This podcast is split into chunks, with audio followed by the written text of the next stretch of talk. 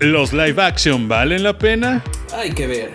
Sujétense bien, respiren profundamente y abran bien los ojos porque aquí comienza un nuevo show. Es Off The Record, donde el cine, la tele, las locuras y las tonterías se juntan. Con sus anfitriones tan largos como siempre, Shaspit e EJ. Off The Record. ¡Qué pachanga! ¿Cómo están? Yo soy Shaspit. Y yo soy EJ. Y el día de hoy vamos a hablar de un tema muy especial en este que es el primer episodio de Off The Record, el podcast. Yo sé que ya había una sección así, pero esto es como una renovación de este show. Y el día de hoy vamos a hablar de live actions. Así es. ¿Tú, Shaspit, has visto alguna vez un live action que no sea de Disney? Pues sí. Pero justo lo que quería era explicarle a la gente qué es lo que es un live action, porque yo sé que tú y yo sabemos qué es un live action, pero seguramente hay uno que otro perdido por ahí. Y pues básicamente un live action es una versión humana, una versión con personas de una película animada generalmente, y Disney se ha apropiado bastante bien de esto. Correcto, y creo que lo vemos mucho en este tipo de películas de los años 80, en donde vimos muchas películas de Disney animadas que eran muy padres, y yo creo que tanto tú como yo crecimos con esas películas y nos fascinaban. O bueno, en especial yo soy amante de Disney. Entonces, ver actualmente que Disney está haciendo un remake de live action de esas películas nos deja con algunas expectativas, porque como bien lo dices, un live action es la adaptación de una caricatura o una película animada hacia la vida real. Y es que justo siempre está la pregunta de ¿valen la pena los live action? Porque, o sea, es una película que ya viste. Entonces, en mi opinión, yo creo que un live action debe tener pues justo algo nuevo, algo renovador, porque si no, pues básicamente es calcar la película original y no tiene tanto sentido hacer eso. Claro, yo creo que más bien el hacer el live action podría ser muy bueno para retomar películas que en algún momento gente que creció con esas películas animadas las quieren llevar y las quieren remasterizar para que gente actual o los jóvenes de ahora también les gusta este tipo de películas. Pero también es muy cierto que el hacer un live action es correr mucho riesgo, porque pues tú ya venías con una línea de una película y tú ya sabías cómo era la película y tú esperas que en el live action haya algo nuevo, ¿no? Algo que te llame más la atención. Los jóvenes de ahora, como buena tía que eres. Es que uno creció ya con esas películas, se las sabe de memoria, fanático de Disney, y que bueno, ahora sacar los live action, la verdad es que algunas de esas películas puedo decir que me gustaron, otras no tanto, pero eso lo vamos a ir viendo poco a poco porque sí, te voy a dar también está la duda de si Disney piensa en serio hacer todas sus películas en animación, volverlas live action, porque pues al paso que va pareciera que esa es la idea. Que también yo la otra vez platicaba con un amigo que decía, o sea, si ahorita están haciendo los live action de las versiones animadas, ¿qué va a pasar en 20 años cuando seguramente van a querer hacer la versión reanimada de la versión live action de la versión animada? Entonces vamos a tener un círculo vicioso ahí que nunca va a parar. Entonces Disney va a tener películas como de aquí a 300 años. Correcto, y es que también eso nos da dos ideas. Una, que ya se le acabaron la creación, las ideas de generar contenido nuevo a Disney, o qué es lo que quiere hacer con estos live action. La verdad es que algunas de esas películas puedo decirte que me encantaron, me fascinaron, pero hay otras que puedo decirte que me dejaron bueno. Sí, y hay algunas películas en las que incluso le inventaron más historia porque era muy corta la película o porque pues ya no era algo tan interesante en la actualidad, como ocurrió con Dumbo, como ocurrió con El libro de la selva. Pero bueno, no hay que adelantarnos, vámonos a irnos como por partes. Te voy a ir nombrando algunas películas live action y tú me vas diciendo qué opinas de ellas, ¿ok? Ok, perfecto. Ok, la primera que te voy a mencionar es El libro de la selva. Okay. Es una película de 1967 que todos recordamos que ahí está Tintán en el doblaje y que pues vino la nueva versión hace poco con completo CGI, y básicamente lo único que era real en esa película era Mowgli, el niño Mowgli. Correcto, sí. Fíjate que es muy interesante porque también yo creo que para los actores el hacer un live action con personajes que ni siquiera existen, o bueno, que sí existen en la vida real, pero que no se pueden utilizar. Supongamos, un oso no va a poder interactuar con un niño de esa manera como lo hace en la película. Sí, ya no son los 80s para que usen animales reales también. Correcto, entonces prácticamente yo puedo decir que un gran actor es aquel que justamente tiene enfrente a algo invisible y está actuando e interactuando con ellos. ¿Qué te puedo decir de la película? La película es de Disney cuando lo sacó justamente en el año de los 80. Pues fue muy bonita, me gustó. Te habla de una historia de un niño que queda en la jungla y que crece dentro de la jungla, y que se encariña con algunos animales, y yo creo que con esa en especial me quedo con la primera versión, con la versión animada. Yo le vi muy buena caracterización, muy buenos efectos, pero al final de cuentas me dejó la misma historia y estaba viendo la misma historia. Yo estoy completamente al revés. O sea, yo prefiero mil veces la nueva versión, el live action, que fue dirigido por John Favreau.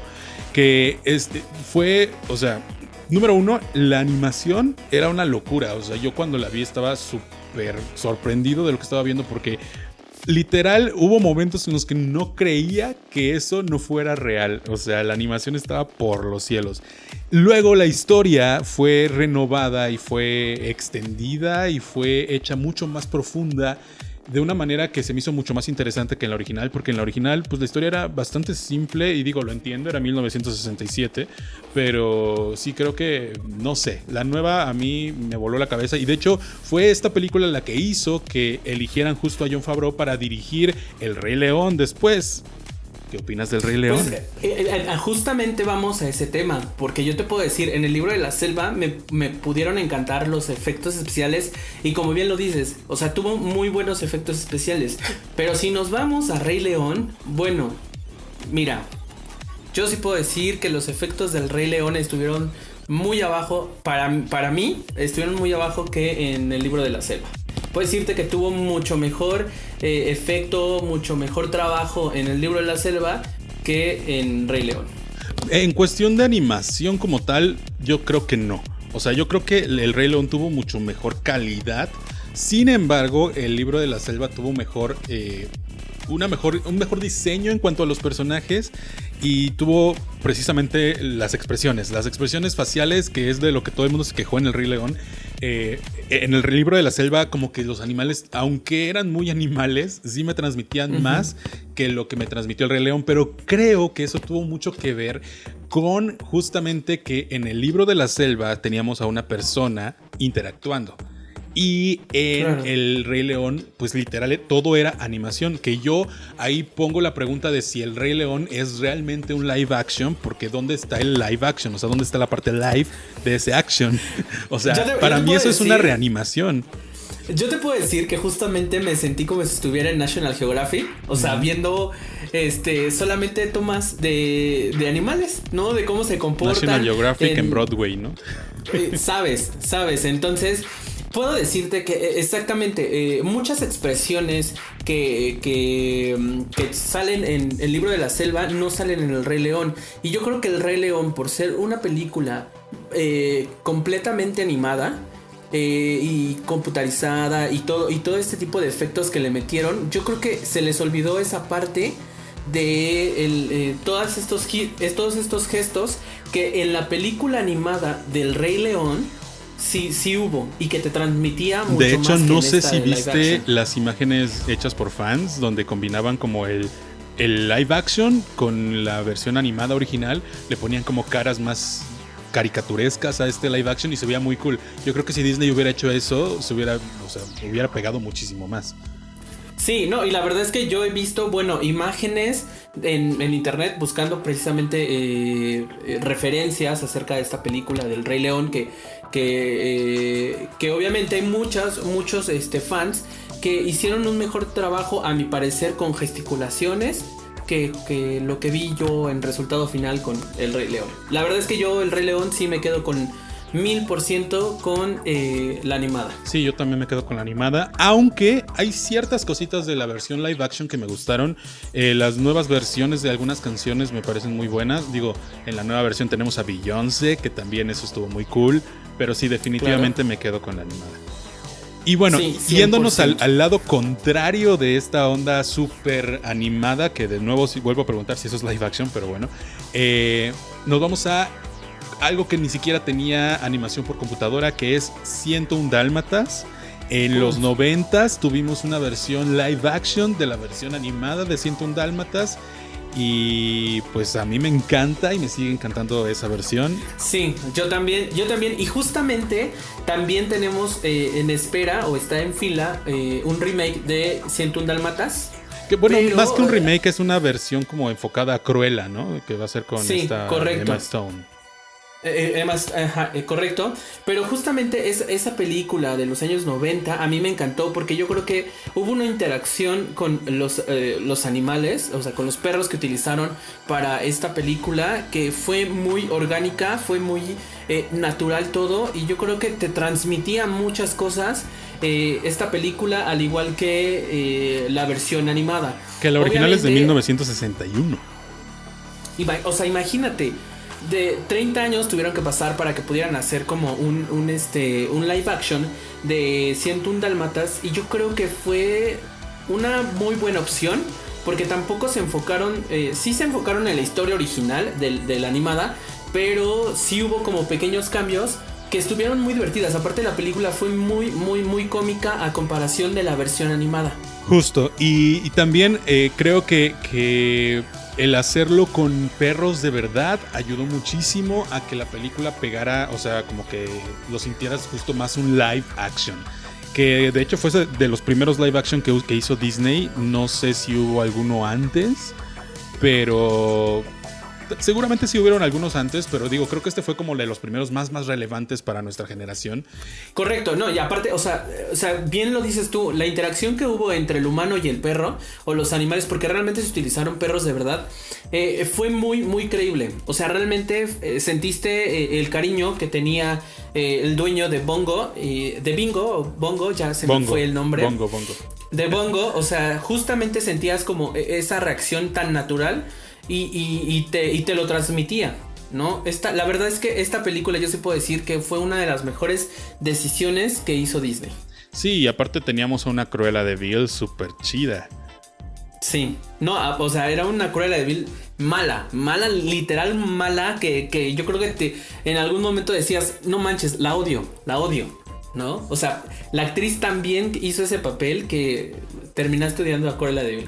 Que justamente la actriz que fue Cruella de Vil fue Glenn Close, quien ya el año pasado estuvo nominada al Oscar. No recuerdo si ganó. Bueno, no el año pasado, este año. Creo que sí ganó. Sí, creo recordar que sí ganó. Pero bueno, después tuvimos una secuela de 101 Dálmatas por el gran éxito que tuvo. Y en el 2000 tuvimos 102 Dálmatas con una perrita sin manchas, que también estuvo muy divertido.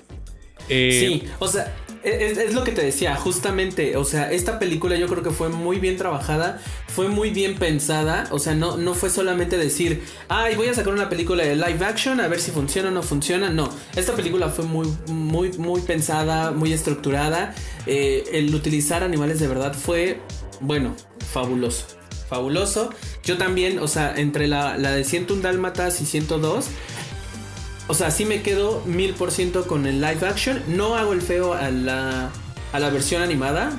Digo, crecí con esa. Sí, está muy cool también. Pero justamente esta de live action, o sea, wow. Aparte, sí, también no sé si es por nuestra generación, pero yo también me quedo con la live action. O sea, es que la live action salió en los 90s, la otra salió en los 60s. O sea, obviamente no existíamos todavía. Pero aparte, o sea, justamente en la animada nos hacían ver como a las personas que justamente los perros se parecían a sus dueños. Eso era en la animada. Y en la versión live action yo creo que también tuvieron que pensarle muy bien, porque hicieron el mismo juego de buscar perros que se parecían a sus dueños. Y eso fue también muy divertido. Te digo, la película. Sí, el diseño de vestuario y de dirección de arte y de todo el diseño de producción estuvo muy cool. Sí, o sea, estuvo muy bien pensada. Justo entonces, también entre todos estos live actions tuvimos una cosa rara que no es tal cual, o al menos yo no la consideraría tal cual como un live action de la versión animada, sino más bien como una secuela espiritual de la versión animada, que es Alicia en el País de las Maravillas, que la dirigió Tim Burton. La original es de 1951, pero en la versión de Tim Burton era como la secuela, era como lo que pasó después de esa versión animada. Entonces no sé si es una secuela, no sé si es un live action, o sea, es una live action, pero no sé cómo tomarla. Yo te puedo decir que, mira, Tim Burton es conocido por hacer grandes películas, por hacer... Bueno, ya cuando hizo esa ya estaba en la decadencia Tim Burton, ya... Muy, muy buen contenido, pero justamente esta de Alicia en el País de las Maravillas, yo puedo decirte que lo que puedo yo rescatar de esta película, que yo creo que a mí en lo personal sí me encantó, fueron todos los vestuarios y los efectos de maquillaje y las caracterizaciones que tuvieron. Un poco le fue en contra artistas. Eso, porque el hecho de tener todo en green screen, de todo tenerlo en pantalla verde y que casi todo fuera animado, pero tan animado, siento que fue demasiado, fue too much, o sea... Yo sé que eligieron a Tim Burton, o sea, por su locura, y que creyeron que se iba a estar todo fumada la película, pero se pasó demasiado. O sea, pero justamente es lo que te digo. O sea, yo lo único que puedo rescatar de este live action son la caracterización que hicieron los actores, porque a mí en lo personal me encantó, pero la historia no me dio nada. De por sí te tengo que decir yo que Alicia en el País de las Maravillas, la versión animada, nunca me gustó. Okay. Nunca me gustó, sí fue muy una película muy, no sé si decirlo así, muy fumada. Pues es que lo es, porque, de eso va la peli, o sea, porque tenía muchas cosas que decías, ¿qué está pasando? ¿En dónde estoy? Sí, es un viaje contando? De ácido horrible. Sí, entonces, sí, de por sí la película animada no me pareció... buena, que digo, obviamente hay muchas personas que probablemente puede que sí les haya gustado. Pues es que se considera una joya, pero al mismo tiempo, pues sí es muy razonable que no te guste, aunque sea considerado una joya. O sea. Y la verdad es que le di la oportunidad de ver el live action. Dije, bueno, Tim Burton, vamos a ver. Aparte sale Johnny Depp, sale esta chica que actúa también con él, que ahorita se me fue el nombre. Que es justamente también la que hace Bellatrix Lestrange en Harry Potter. Uh-huh. Y bueno, obviamente ellos dos trabajan muy bien y han hecho películas juntos, pero le di la oportunidad a la película y dije, no, ¿qué está pasando? Si de por sí la primera y la animada no me gustó, que pensé que esta me iba a gustar y no. ¿Helena Bonham Carter es de la que hablas? Helena, sí, correcto. Sí. Helena. Y sale Anne Hathaway también. Sí, exactamente, como la Reina Blanca. El personaje de Anne Hathaway está bien raro, o sea, a mí no sé, lo sentí un poco sacado como de Wicked, como del Mago de Oz, como, no sé, estaba todo extraño. Cierto. Yo sí siento que... Puedo decirte que justamente el Mago de Oz me gustó mucho más que Alicia en el País de las Maravillas. Justo. Y yo sí siento que Alicia en el País de las Maravillas, no sé si me quedaría con la animada o con la live action. La animada, creo que me quedaría con la animada por lo clásico y justo por la fumadez y lo artístico que es. Pero la live action, no sé, me causa mucha como repulsión, no sé, es mucho CGI. Y luego tuvimos la secuela que fue Alicia a través del espejo, que yo creo que justo le bajaron un poco al CGI, sí ya tiene más cosas reales, pero igual... No podían cambiarlo por completo porque si no ya no iba a ser una secuela, pero... Sí, porque ya nos vendieron una idea al principio. Sí, ya teníamos esa idea, pero sí creo que es mejor que la primera. Sin embargo, no creo que le llegue a la animada, o sea... Yo creo que sí me quedo con la animada. Yo no me quedo con ninguna, de por sí, como te comenté, pero no me gusta ni la animada. ¿Tú la considerarías live action o la considerarías secuela o la considerarías qué? Pues mira, es que aquí no te puedo decir bien porque no me gustó la animada. O sea, aquí no podría decirte un live action. Yo creo que si yo no hubiera visto la animada, puede que hubiera dicho, ok, me estás contando una nueva historia con este live action. Pero no. Que tampoco me dijiste qué pasó con El Rey León. ¿La consideras animada o la consideras live action? Yo 1000% la animada, me quedo yo con la animada. No, pero la nueva ¿consideras que es live action o consideras que es animada? Porque no hay ni una sola persona real animada ahí. Yo creo que es más animada. Porque justamente es como si me dijeras un 3D, ¿no? Más o menos parecido, pero sí, la considero animada. Animada, 100% animada, porque no me transmiten nada, ¿sabes? No hay una... Porque no, también entonces... yo creo que si hubieran tomado al menos escenarios reales, si hubieran animado encima de esos escenarios, que sí creo que hay uno o dos escenarios reales, pero si hubieran hecho eso hubiera estado más cool. O sea, ahí sí hubiera dicho es un live action. Correcto, pero prácticamente todo fue animado. Entonces, pues es una película animada, no es un live action. Bueno, ¿sabes? Y luego tuvimos otra que también no sé si considerarla precuela, secuela, live action, que es Maléfica. Una película odiada por muchos, amada por otros, porque dicen que la volvieron benéfica, que no les gustó, que le dieran background al personaje, que yo creo que era como lo lógico, porque pues si le quieres dar como peso a un personaje, pues tienes que ver el por qué es que era mala. Pero claro, al mismo tiempo creo que justo la magia de estos villanos de Disney de antaño es que eran malos por ser malos, muajaja. Y las princesas buenas por ser buenas. Es que sí, y por justo ser entonces el darle suelo, un background mata por completo la idea de, pues, de Maléfica, que tal cual su nombre es Maléfica porque era mala.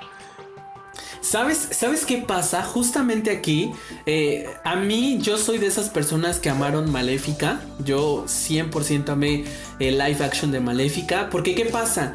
La Bella Durmiente fue una película que literal es la película más corta de Disney, animada, y que no te cuenta mucho. O sea, la mujer se la pasa dormida. Que casi yo sí hubiera preferido una versión live action de La Bella Durmiente que una de Maléfica, o sea. No, ya, o sea, aparte es, si te das cuenta, bueno, no sé si te has dado cuenta, pero justamente en esa película, la animada, la Bella es la que menos diálogos tiene. Sí. O sea, dentro de la película, y tu película se llama La Bella Durmiente. Bueno, que pues si se la pasa dormida toda la película. O sea, si tomamos como referencia el título de La Bella Durmiente, pues era evidente que la mujer se iba a pasar dormida toda la película o la media película, ¿no? Sí. Pero justamente este live action de Maléfica, yo creo que a mí me dio lo que yo esperaba de una mujer mala. ¿Por qué La Bella Durmiente sí tiene nombre y la Bella de La Bella y la Bestia se llama Bella? O sea, ¿cuál es la lógica?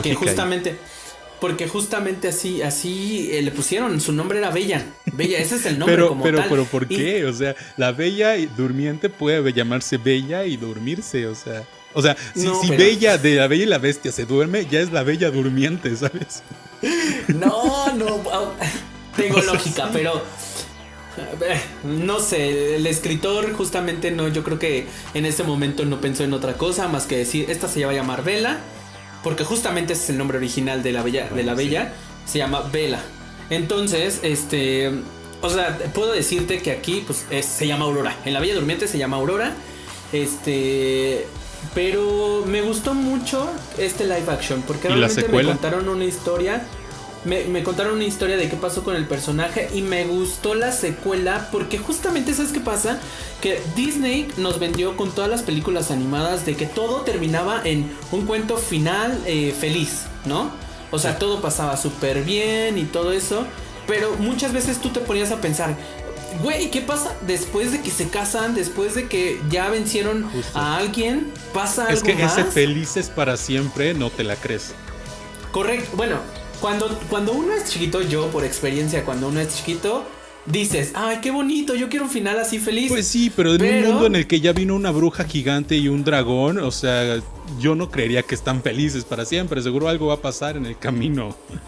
Sí, no, oye, por eso es lo que te digo, o sea, justamente esta y la secuela que sacaron de Maléfica, o sea, para mí fue una película muy, muy, muy buena, o sea, me hicieron, probablemente sí me hicieron ver que de ser tan mala en la animada me la volvieron buena, pero hay una justificación. O sea, hay una justificación del por qué se volvió mala. Y yo creo que eso fue lo que a mí me encantó. De que justamente representa esa maldad en la parte de la primera película de Maléfica. Representa la maldad que nos representaron en la película animada. pero después nos presentan realmente quién era esta persona, porque tú puedes decir 20,000 cosas de que el villano es realmente el malo de la película, cuando no sabes qué hay detrás de todo eso, porque villano. Probablemente al final de cuentas el malo a veces no puede ser ni siquiera el villano, puede ser el protagonista de la película.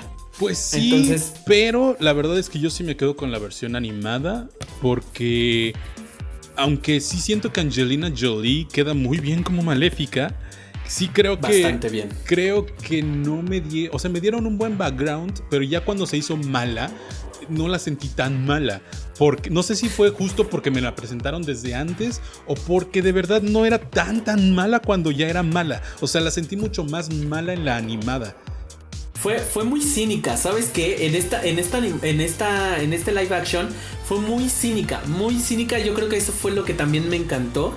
Y yo, o sea, mira, la verdad es que yo me quedo más con Maléfica, con este live action, que con la animada.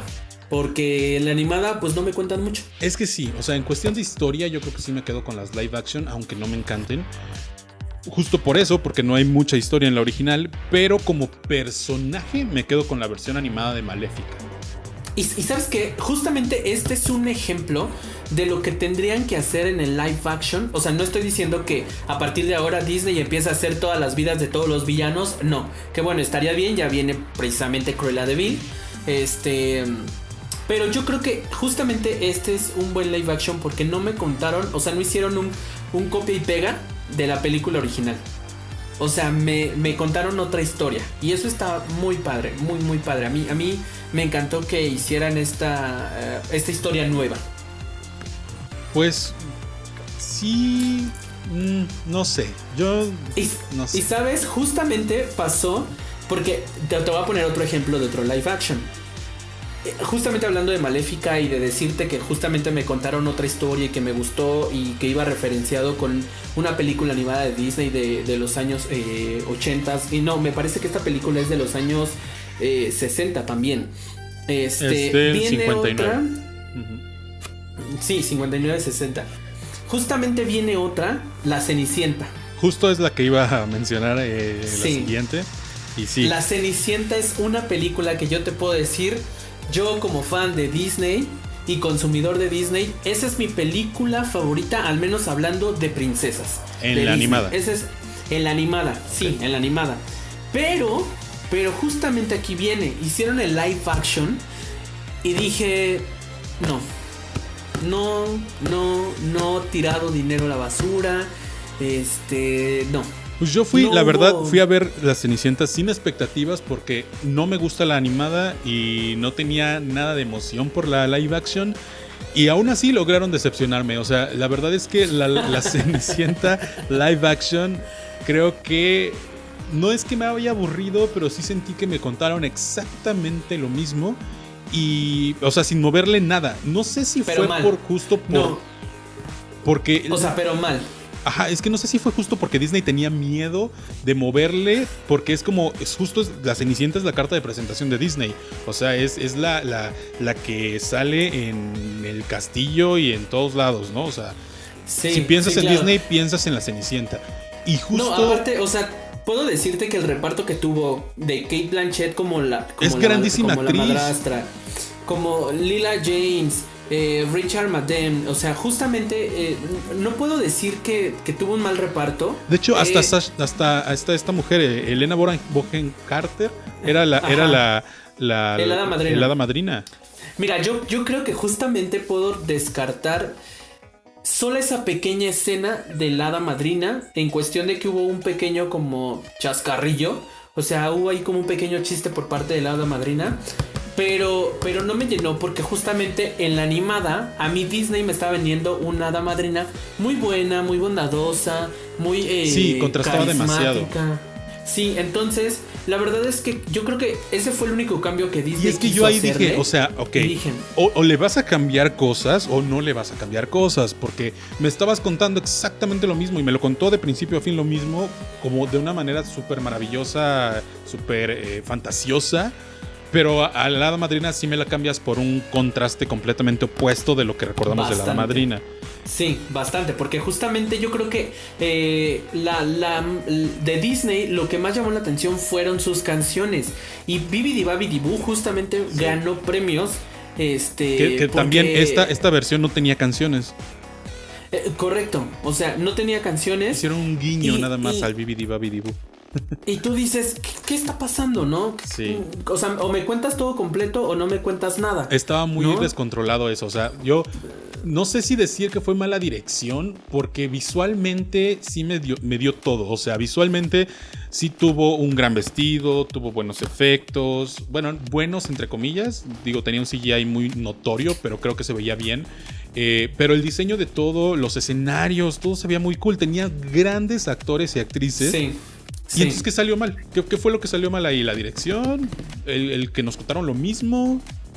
Yo creo que más bien no supieron adaptar como la historia a la vida real. Porque realmente la animada es muy fantasiosa. Yo creo que de todas las películas de las princesas es la que más brillo te avienta. La que más final feliz tiene. La que es como la princesa principal. Y además, justo por quererlo aterrizar, siento yo que hicieron un par de decisiones muy abruptas y muy raras, como eliminar a los ratones.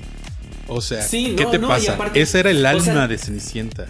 Correcto, te puedo decir que, o sea, fueron decisiones que muy mal tomadas. O sea, tanto el quitar el Bibidi Babidi Boo, tanto quitarme a la hada madrina tan bondadosa y tan buena, tanto quitarme a los ratones, que bueno, ¿quién no amaba a Gus Gus en la animada? Exacto. Yo que soy fanático. Pero bueno, no hubo ni referencia, o sea, había unos ratones, pero pues no era como que, o sea, ni siquiera era como que visualmente fueran. Porque muchas veces al hacer live action eliminan cosas fantasiosas como los ratones, porque los ratones como que hablaban o como que se comunicaban como caricaturas y querían... Como, o sea... Justo un claro ejemplo de la película animada es donde los ratones hacen el vestido de Cenicienta. O sea, y te cantan una canción. Y en el live action no hubo eso. No hubo eso, entonces te quitaron muchas cosas que valían mucho la pena de la película animada para llevarla en el live action. Pero si la vas a copiar, cópiamela 100% como está, ¿no? Pues sí. Que un claro ejemplo, hablando de copiar y pegar prácticamente en el live action... La Bella y la Bestia. La Bella y la Bestia. Hostia. La Bella y la Bestia es una copia igualita a la animada, pero yo puedo decirte tiene que más en comparación magia que Cenicienta. De Cenicienta tuvo más magia porque me dejaron las canciones, porque me dejaron los efectos. Es que eso es clave, que dejaran las canciones fue clave para que funcionara. O sea, no me imagino La Bella y la Bestia sin las canciones, la verdad. Sí, no, claro, obviamente no. Y aparte porque La Bella y la Bestia también tiene canciones muy padres. Tiene, o sea, hablando de la animada, tiene muchos efectos también muy padres visualmente hablando. Pero en defensa de Cenicienta, o sea, Cenicienta es de 1950 y La Bella y la Bestia es de 1991. O sea, pasó un ratote entre una y otra en las animadas. Entonces, sí, pero puedo decirte que en la animada, o sea, tuvieron o sea, la animada de Cenicienta tuvo esas canciones, tuvo esa magia que realmente Disney está acostumbrado a aventarnos, que es la magia de las princesas, y decir, wow, qué padre, o sea, las canciones, los animales, la interacción y todo eso. Viene La Bella y la Bestia, y obviamente Bella es otra de las princesas amadas por muchas niñas, incluso por muchos niños también. Y que justamente te venden esas canciones y te venden esa belleza y te venden esa espectacularidad de Disney en las animadas. A diferencia de Cenicienta, la parte de como visual no me dio tanto como yo esperaba. O sea, el rediseño de los personajes animados creo que le faltó muchísimo. Lumière creo que tuvo un diseño muy raro, o sea... Yo recuerdo perfecto al candelabro sosteniendo las velitas en la versión animada, y en la versión live action literal era una persona como de oro. Entonces como que sentí que no le echaron ganas. O la señora Potts, sin nariz. Ahí sí yo no concuerdo contigo, porque a mí sí me gustaron los personajes en el live action. Obviamente ya tenía yo una idea de la animada, donde yo veía a Lumière justamente así, de tres, ¿no? Pero esta versión me gustó mucho porque lo sentí muy, muy real. O sea, el candelabro, el reloj, la tetera, la tacita, o sea, todo lo sentí muy, muy real, ¿sabes? Entonces, creo que mi problema es justo mucho. Nada más con esos dos personajes, o sea, todos los demás, incluso la bestia, se veían muy, muy cool. Yo creo que también aquí podemos resaltar algo que hizo Disney y que no venía haciendo en todas sus películas, tanto animadas como en los live action que ya venía creando, que metió un personaje justamente homosexual. Ah, claro. Que yo creo que es donde Disney empezó como a aventar muchas cosas acerca de pues de la comunidad LGBT. Yo no puedo creer que a estas alturas haya habido tanta controversia con este personaje, que ni siquiera mencionan en ningún momento que es homosexual. O sea, solamente fue como que sabíamos. Te das cuenta por lo que pasa, por las actuaciones que te transmiten. Y justamente fue quien fue elegido para transmitirnos esta parte fue LeFou, ¿no? Que es el ayudante de Gastón. Entonces, justamente esto fue muy padre, porque aparte LeFou al final lo vuelven bueno, al final se va en contra de Gastón. Me gustó este copy-paste, ¿sabes? Este copy-paste sí me gustó, a comparación de Cenicienta, porque aquí sí me trajeron las canciones, me trajeron efectos, me trajeron... Aparte de que, bueno, el reparto también fue muy bueno. Fue muy bueno el reparto de los actores y de las actrices. Emma Watson como Bella, o sea, fue... Sí, bien. Creo que Emma Watson fue una de las mejores decisiones que pudieron hacer. Estuvo muy cool. Y creo que por fin se quitó de encima pues el vestido de Hermione. Y se convirtió en la Bella. De hecho, justo apenas vi un meme de no puedo creer que las nuevas generaciones vayan a conocer más a Emma Watson por haber hecho a Bella que por haber hecho a Hermione. Eso se llama buena actuación, amigo. Cuando logras despegarte de un personaje que ya traías arraigado. También el personaje ya estaba muy hecho. O sea, tampoco es como que... O sea, aunque lo hubiera hecho mal, de todos modos la recordaríamos por haber sido Bella. Claro, claro. Pero te digo, o sea, a comparación de Cenicienta, esta princesa sí me gustó, este live action sí me gustó. Me quedo con las dos versiones, tanto la animada como el live action. Y luego, yo justamente espero que no hagan una secuela. Yo me quedo, o sea, pues en la animada. Pues de hecho ya viene una secuela. Viene una secuela, pero no es una secuela en película, es una secuela en serie que va a ser para Disney Plus, que es pues creo que la historia de LeFou y Gastón o una cosa así, no sé.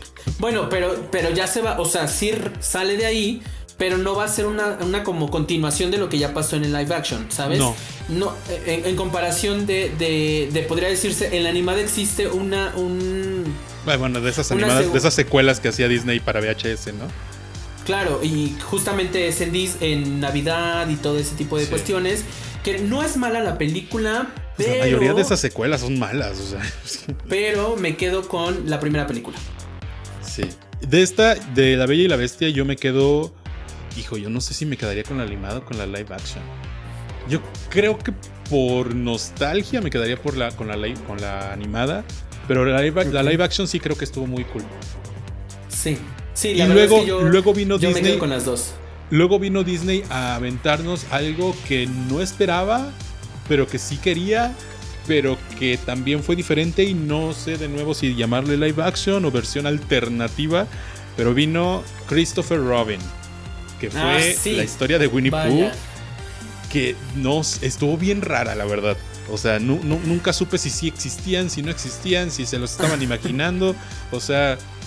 Estuvo raro. Es justamente otra película muy fumada, porque, o sea, Christopher Robin interactúa con sus muñecos, con sus peluches. Que debo decir que el diseño estaba bien padre. O sea, yo sí, cuando vi a esos personajes en versión live action, sí dije, quiero un osito de esos.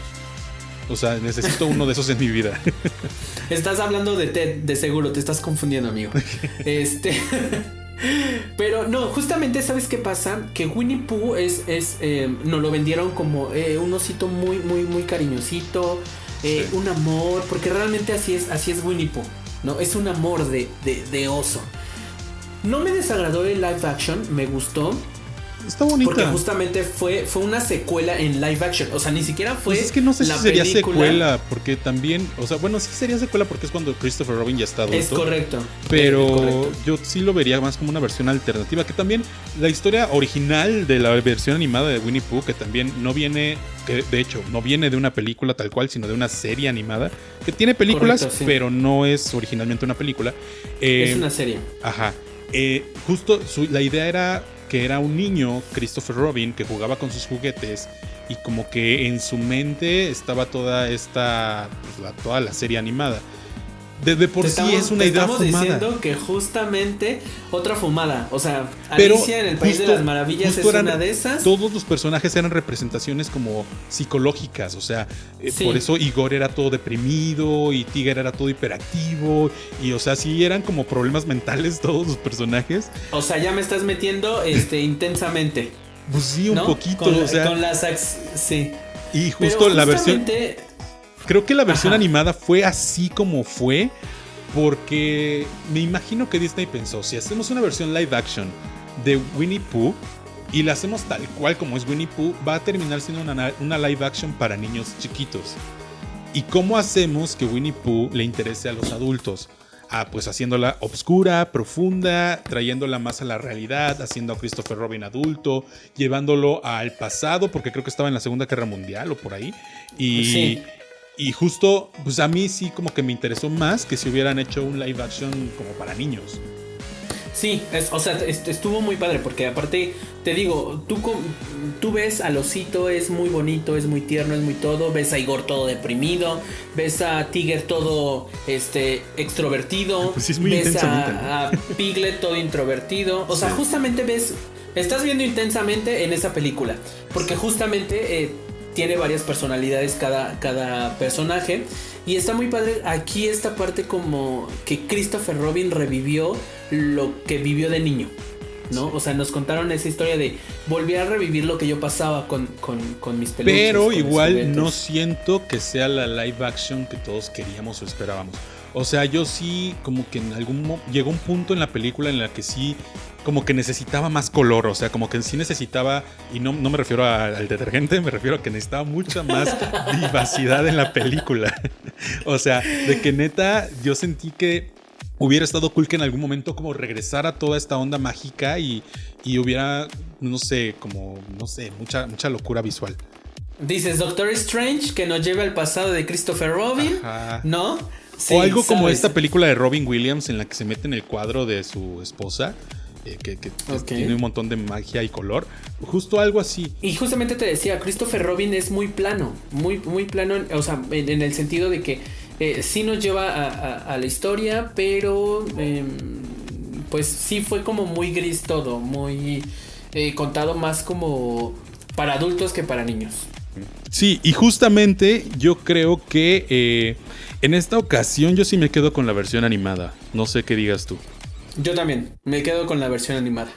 No le hago el feo a la ajá, secuela, está padre como para ver un domingo, pero no. Nada sí, más. Pero hasta ahí, sí, claro. Sí. Y justo después de eso vino una película que es de las más cortas de Disney y que también es de las más viejas de Disney, que es un pequeño elefante muy orejón llamado Dumbo. Así es. ¿Qué te puedo decir de Dumbo? Que es de nuevo dirigida por Tim Burton y protagonizada por... bueno, no protagonizada, pero sale Danny DeVito. Sí, no, un gran actor. Sí. Pero ¿qué te puedo decir yo? Vi la animada, me gustó mucho la animada, lloré con la animada. Puedo decirte que lloré con la animada, pero... la historia que nos contaron en el live action estuvo bien. No me desagrada la película, pero me quedo con la animada. En esta parte sí me quedo con la animada. Yo también me quedo con la animada. O sea, me gustó que justo en la live action le hicieron como una especie de secuela dentro de la misma película. Porque justo como la película era muy corta, tuvieron que inventarle más historia. Pero, que dato curioso, fue muy corta porque fue producida durante la Segunda Guerra Mundial. Entonces es una de las razones por las que la película original es tan corta. Pero justo yo diría que la versión animada tiene mucho más corazón. O sea, Tim Burton sí le metió como su locura, le metió sus ojos gigantes en todos los personajes. Pero pues el CGI no creo que haya sido tan cool. O sea, estaba bien, pero yo sí hubiera esperado un poquito más, como justo el Rey León, pero con cara como la que tuvo, porque este sí tenía expresiones al menos. Claro. Pero por ejemplo, la escena de la mamá, cuando está la mamá con Dumbo y lo carga y lo arrulla, en la animada es bellísima, o sea, te hace llorar porque te hace llorar. Sí. Y en la live action se sintió muy fría, o sea, no, como que no funcionó. Es que justamente pasa esto. En la animada, yo creo que en la animada saben capturar correctamente esas emociones. Y deja de que incluya parte de las imágenes, te incluyen aparte la voz y la melodía que te meten. Entonces, justamente esto es lo que yo, por eso me quedo yo con la animada. Porque la animada me dio más emoción, me dio más sentimiento. Que yo siento que tuvo que ver con la dirección de Tim Burton, o sea... Tim Burton no anda muy bien últimamente, o sea, creo que desde los 90s que no hace una buena película. Sí, y justamente es muy buen director, o sea, no podemos hablar mal de él, pero pero es que lleva una racha horrible. Lleva una racha horrible desde hace mucho tiempo. Pero bueno, después vino una de mis películas favoritas en animación, que me encanta, y que pues también me gustó mucho la live action, Aladdin. Ok. Sí, yo Will Smith 100%. Me quedo con las dos. Me quedo con las dos porque tanto la animada estuvo muy bien hecha, como tanto el live action. Yo creo que también lo que ayudó mucho en muchos casos de los live action, ayuda mucho la dirección que tienen y los actores que tienen. Y justamente Aladdin, quien se lleva la película en el live action, es Will Smith. Will Smith, o sea, la versión animada, tanto en inglés como en español, que a mí me encanta el doblaje de Aladdin, en la versión animada es brutal. O sea, a mí me encanta, creo que de las pocas que tienen una o dos escenas con animación 3D, de las primeras. Es de 1992. Y justo está muy cool, pero la versión live action... me atrapó por completo. Y sí tengo muchas quejas en cuanto a la live action, pero creo que Will Smith, o sea, si había alguien que tuviera que sustituir de alguna manera a Robin Williams, y digo sustituir porque pues bueno, ya falleció, pero no por eso se tenga que reemplazar, sino que simplemente alguien tenía que hacerlo, y si alguien lo tenía que hacer era Will Smith. O sea, Will Smith creo que fue la mejor elección que pudieron hacer. Lo hizo increíble, brilla muchísimo. Y el doblaje de la live action a mí me encantó, tanto en la voz de Will Smith, que no recuerdo quién la hizo, ahorita la busco, pero justo también las canciones de Aladdin, las reinterpretaciones están muy cool porque mantuvieron la letra original de la animada e hicieron ciertos arreglos, incluso para ajustarle arreglos que no tiene la versión en inglés. Correcto, o sea, justamente es lo que yo iba a decir. O sea, aquí Robin Williams como el genio en la animada fue espectacular. Sabemos que Robin Williams era un gran actor. Entonces, tenía mucha chispa de lo cómico, de lo alegre, de transmitirnos ese tipo de sensaciones y emociones.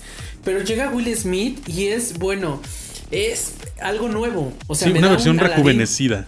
Sí, correcto, justamente es lo que iba a decir, me da un Aladdin rejuvenecido, me da un genio rejuvenecido, me da unas canciones, o sea, ya ni siquiera me da una canción original, una canción como la original, sino que me da un remake, pero un rap, un estilo...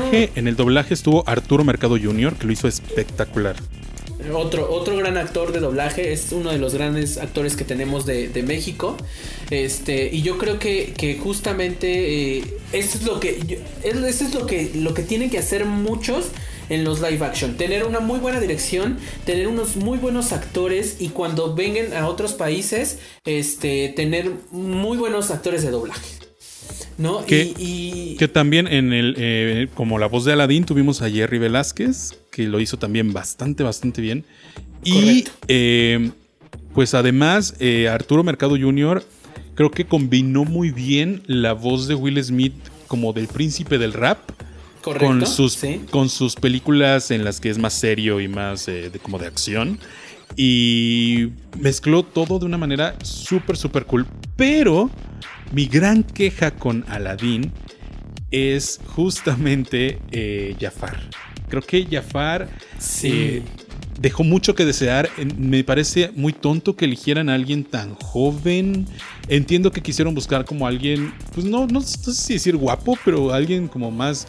es que, bueno, o sea, comparándolo con la versión animada, cualquiera es guapo, pero, no, quisieron buscar como a un Jafar mucho más cool, como diciendo, ah, pues es que también los malos no siempre tienen que ser feos o algo así, no sé qué es lo que quisieron decir, pero no me gustó, o sea, ese Jafar no. Sí, justamente, no, aparte, o sea, Jafar en la animada es muy malo, pero extremadamente malo. ¿Sabes? O sea, malo de maldad, no de que sea malo. Exacto, no, sí, malo de que tiene una maldad increíble, ¿no? Porque se le ve y lo transmite. Y justamente en el live action, este actor quiso ser malo, fue malo, pero fue más cínico que malo.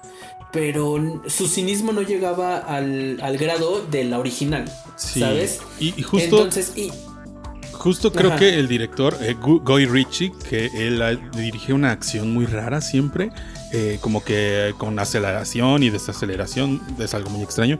Quedó bien con Aladdin, pero tomó la decisión de que Jasmine y Aladdin fueran casteados, o sea, de que fueran gente común. No eligió como a un actor reconocido, no eligió a nadie así, y también lo hizo con Jafar. Creo que con Aladdin y con Jasmine, que bueno, creo que a Jasmine sí la castearon, es Naomi Scott, que es la, creo que es la Pink Ranger. Sí, justamente es lo que te iba a decir. Ajá. Ella sí ha tenido como más proyectos y es como más conocida. Pero Aladdin y Jafar no. Sí, que justamente Aladdin se llama Mena Massoud, el actor, ajá, y Jafar se llama Marwan Kenzari. Okay. O sea, sí, son nombres que no son muy conocidos o no están muy escuchados ahora. Sí. Pero sí, justamente eso tuvo como un pequeño error en Jafar, que podemos decir, no es malo, yo, o sea, yo viéndolo de este lado, no es mala su actuación, pero volvemos a lo mismo. Me vendieron un Jafar en la... Pues animada. Hubiera estado un Jafar más viejo, ¿no? Sí. No, viejo y aparte una cara muy larga, o sea, tuvieron que tener... Y justamente, ¿sabes qué? También yo tengo como queja en Aladdin al papá de Jasmine. El papá de Jasmine en la animada era un señor... Es genial, es súper chistoso. Un viejito gordito, chaparrito, como que quisieras apretarle los cachetes. Y que siempre trae una erección. Hay memes de que ahí traía una erección siempre ese señor. Qué pero miedo. Justamente, o sea, bueno, aquí me cambiaron al papá de Jasmine así, 360 grados, porque me dio un papá muy serio, me dio un papá alto, me dio un papá como un poco más robusto. No sé, el papá hubo ahí que dije, no, ¿por qué? ¿Qué está pasando? No, yo quería ese barbón, gordito, chaparrito. Que era, aparte lo que tenía el papá de Jasmine era que era muy cómico. O sea, era muy gracioso en lo que hacía. Entonces yo creo que esos pequeños cambios van como haciendo que la película en algunos casos digas, oh, me fallaron ahí, ¿no? Pero sí puedo decirte que Will Smith rescató esta película. Sí, definitivamente, sin Will Smith no hubiera sido lo mismo esta película, o sea, hubiera fracasado completamente. Correcto. Pero ahora sí, vamos a tu top 3 de tus live action. ¿Cuál dirías tú que es tu top 3 del mejor a peor de los live action? Que... perfecto. Yo no sé si a estas alturas yo sigo de acuerdo con que Disney haga live action, porque me confunden mucho. O sea, a mí algunos me gustan mucho, algunos no. Por ejemplo, Aladdin siento que sí estuvo cool que hicieran live action, pero El Rey León no. Alicia no. Pero hay muchas otras que siento que sí necesitan un live action. Yéndonos un poquito a futuro, pues viene Cruella, que no sé por qué van a hacer una de 101 Dálmatas otra vez. Y viene Mulan. Va a pasar, ¿sabes qué? Yo creo que lo mismo que pasó con Maléfica. O sea, Cruella, sí, definitivamente. Sí, con Cruella. Nos van a contar la historia de Cruella. Pero aparte es una Cruella muy joven, ¿no? O sea, es Emma Stone. Precisamente porque nos van a contar esa historia. O sea, yo siento que eso va a pasar, que nos van a contar la historia de antes de que llegáramos a... Pues yo siento que va a ser el diablo viste a la moda con perros. O sea, porque es como muy fashion. Es como muy... Es muy así, ¿no? Sí, o sea, estás diciendo que justamente Ay, ¿cómo se llama esta mujer? La que salió en El Diablo Viste a la Moda. Se me fue. ¿Quién? Ay, el personaje principal, que era la editora de la revista Runway. Anne Hathaway. Miranda Presley. Miranda Ajá. Presley. O sea, me estás diciendo que Miranda Presley es una Cruella de Vil, por así decirlo. Pues sí. Sí, o sea, básicamente. Sí, justamente yo creo que es lo que pretenden, porque esta Cruella va a ser muy joven. Y es lo que pretenden, yo creo que contarnos la historia de Cruella de Vil. Y luego viene Mulan, que ya debería estar en cines, pero bueno, pandemia. Voy a, híjole, no, Mulan, bueno. Y que la acaban de retrasar, ¿eh? O sea, se suponía que iba a salir ahorita, pero pues ya ves. Yo sí estoy muy emocionado por Mulan, o sea, yo sé que he dicho que no me gusta que quiten canciones, que quiten magia, pero... Sí creo que Mulan viene con fuerza. O sea, sí la veo como una película bélica. Sí la veo como una película, además feminista. Y sí la veo como una película como Disney no ha hecho en mucho tiempo. O sea, que sí. Es con alta producción de que va a haber guerra. Sí, pero precisamente eso. O sea, y va a ser muy profunda. O sea, yo no dudo, o sea, la verdad es que la película animada de Mulan es buenísima y no dudo que esta película que haga Disney vaya a ser mala. Es que también recuerda que Mulan viene de una leyenda, ¿no? O sea, no necesariamente viene de live action. Creo que de la animada. Este live action creo que lo van a enfocar más hacia la leyenda que hacia la animada. Y justamente me hubiese gustado que... Es que desafortunadamente para los que crecimos con películas de Disney animadas... va a haber un momento en el que vamos a empezar a comparar películas, ¿no? Sí. Entonces va a pasar lo mismo. En Mulan me quitan música, ¿no? Me quitan canciones, me quitan a Mushu. Y va a pasar lo mismo que pasó con Cenicienta, que voy a decir, ¿por qué me quitas a los ratones? ¿Por qué me quitas a los ratones? Bueno, lo de Mushu creo que tienen una razón de peso, que es que la gente se ofendió un poco con el hecho de que fuera un dragón y que lo hayan caricaturizado tanto, porque pues ya tienen como muy... idolatrados a los dragones, o no sé, correcto. Una onda como muy, muy honoraria. Pero sí, o sea, lo cambiaron por un fénix. O sea, yo le doy un peso. Si va, yo digo que va a estar buena la película, sobre todo me va a dar mucha acción, que yo creo que es lo que hace. Va a ser muy alejada de la animada, pero va a estar buena. Sí, o sea, esta película justamente sí le tengo una muy buena expectativa. Ya veremos sí, cuando salga. Bueno, ahora sí, ¿cuál es tu top 3? ¿Cuál es la que dices que es tu número 3 de tu top 3? O sea, este top 3 va a ser las 3 que a mí me han gustado. No las considero malas, no las considero pésimas, ni las considero, pero son las 3 mejores que a mí me han gustado. ¿Cuál es la 3? Una de ellas es Maléfica. Como bien lo había dicho desde el principio, quedé fascinado con Maléfica. No estoy de acuerdo, pero ok. La segunda, Aladdin.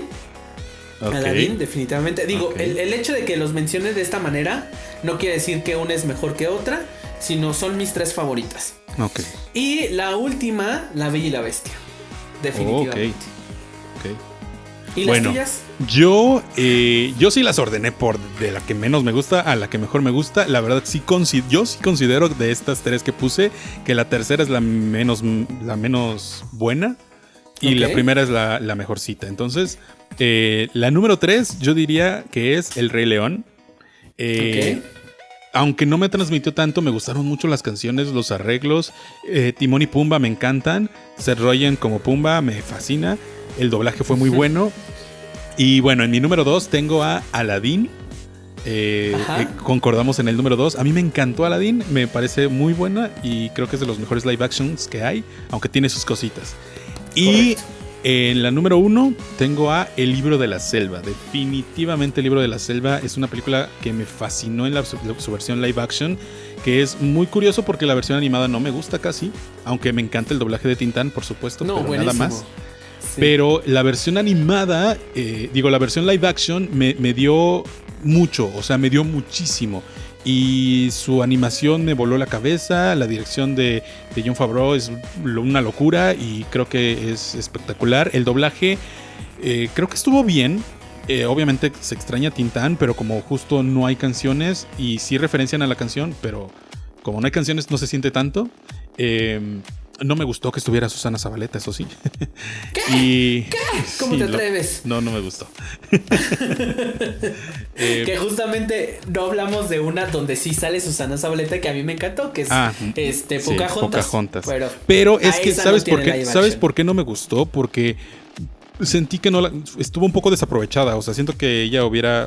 Pero no es culpa del doblaje, sino es culpa de la película como tal, que no usaron tanto a la serpiente como yo hubiera querido, pero bueno.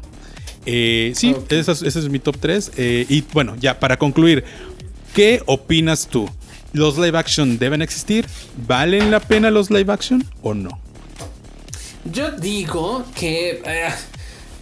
muy buena pregunta. Yo digo que sí deberían de existir siempre y cuando... Va a haber dos vertientes. Si me la vas a copiar, cópiamela al 100% como la original, ¿no? Pero si no me la vas a copiar y me vas a dar una historia nueva, haz una muy buena historia. Véndeme una buena historia. Yo creo que sí es muy padre, porque muchas veces en las animadas tú dices, pues es que son cuentos animados y que no sé qué. ¿Cómo se verían? Incluso en internet puedes encontrar muchas imágenes de artistas que han hecho a las princesas. Sí, creo que de ahí viene justo la idea de live action. Personas de verdad, o sea, te das cuenta, y creo que tenemos actores que pueden encajar muy bien en muchos personajes de estas animadas, ya sean de Disney o ya sean fuera de Disney. Sí estoy a favor de que existan los live action, pero si me vas a hacer una copia, házmela al 100%, o sea, copia y pega, házmela al 100%. Sí, yo si también me vas estoy a dar de acuerdo otra historia, házmela bien. Estoy de acuerdo en eso. Si vas a hacer una copia, haz una copia. O sea, no me hagas una mezcla entre una copia y algo nuevo. O si vas a hacer algo nuevo, haz algo nuevo, justo. Yo creo que algunas películas quedan muy bien como live action, otras no. Sí siento que Disney ya se engolosinó demasiado con los live action. Pero igual, también es bonito a veces ver como cosas que ya tienes en la cabeza muy marcados, como La Bella y la Bestia. Verlos cómo sería si eso hubiera ocurrido en la vida real, ayudado mucho por el CGI, por supuesto, pero claro. Sí creo que no sé si está padre que sobreexploten los live action, pero sí me gusta tener live actions de vez en cuando. Sí. Sin embargo, sí prefiero las copias. Live action, o sea, existen los live action y tú dices... Ya no están creando, ya no les da para crear cosas nuevas. Que también eso está matando mucho a la industria, ¿eh? O sea, digo, los live action, pues, responden a justo que, uno, ya no tienen mucha creatividad. Dos, quieren ir a lo seguro. O sea, quieren ir saben que si hacen una versión live action de una película que ya era exitosa, pues es lo mismo que con los remakes y los reboots. O sea, va a pegar, van a llenar salas. Bueno, ahorita no porque hay pandemia, pero claro. Van a llenar salas y van a ganar mucho dinero. Justo es ir a lo seguro, porque ya no están haciendo tantas películas nuevas con historias nuevas como antes. No. Y no solo Disney, o sea, toda la industria está así. Correcto. Sí, correcto. Y es muy cierto. O sea, dicen, a esto ya salió, fue un éxito en su momento, pues vamos a volver a relanzarla. Y está padre, ¿no? Está padre que quieras relanzar algo que ya está viejo, porque hay muchas cosas que está muy bien, pero hazlo bien, ¿no? O sea, no lo hagas nada más al aventón, de ahí te va y ya, no. O sea, realmente debe de existir una muy buena dirección, debe de existir unos muy buenos actores y todo lo que conlleva, ¿no? Es lo que yo opino de esos live action. Si me vas a copiar, házmela al 100%, si no, déjala ahí donde está, porque ahí está bien. Y bueno, pues aquí termina este episodio de Off The Record. Muchas gracias por habernos escuchado y visto, depende de dónde estés. Yo soy Shaspit. Y yo soy EJ. Y pues nos vemos la próxima vez. No olvides suscribirte, activar la campanita y compartir esto en todos lados, en todas tus redes sociales. Y seguirme como @Shaspit. Y pues básicamente es todo. Y acá muchas abajo, gracias, EJ, por haber estado aquí. Acá abajo en los comentarios déjanos tus películas live action preferidas. Ah, sí, eso sí, déjanos en los comentarios cuál es tu preferida de todas las live action y qué opinas de todo lo que dijimos. Correcto.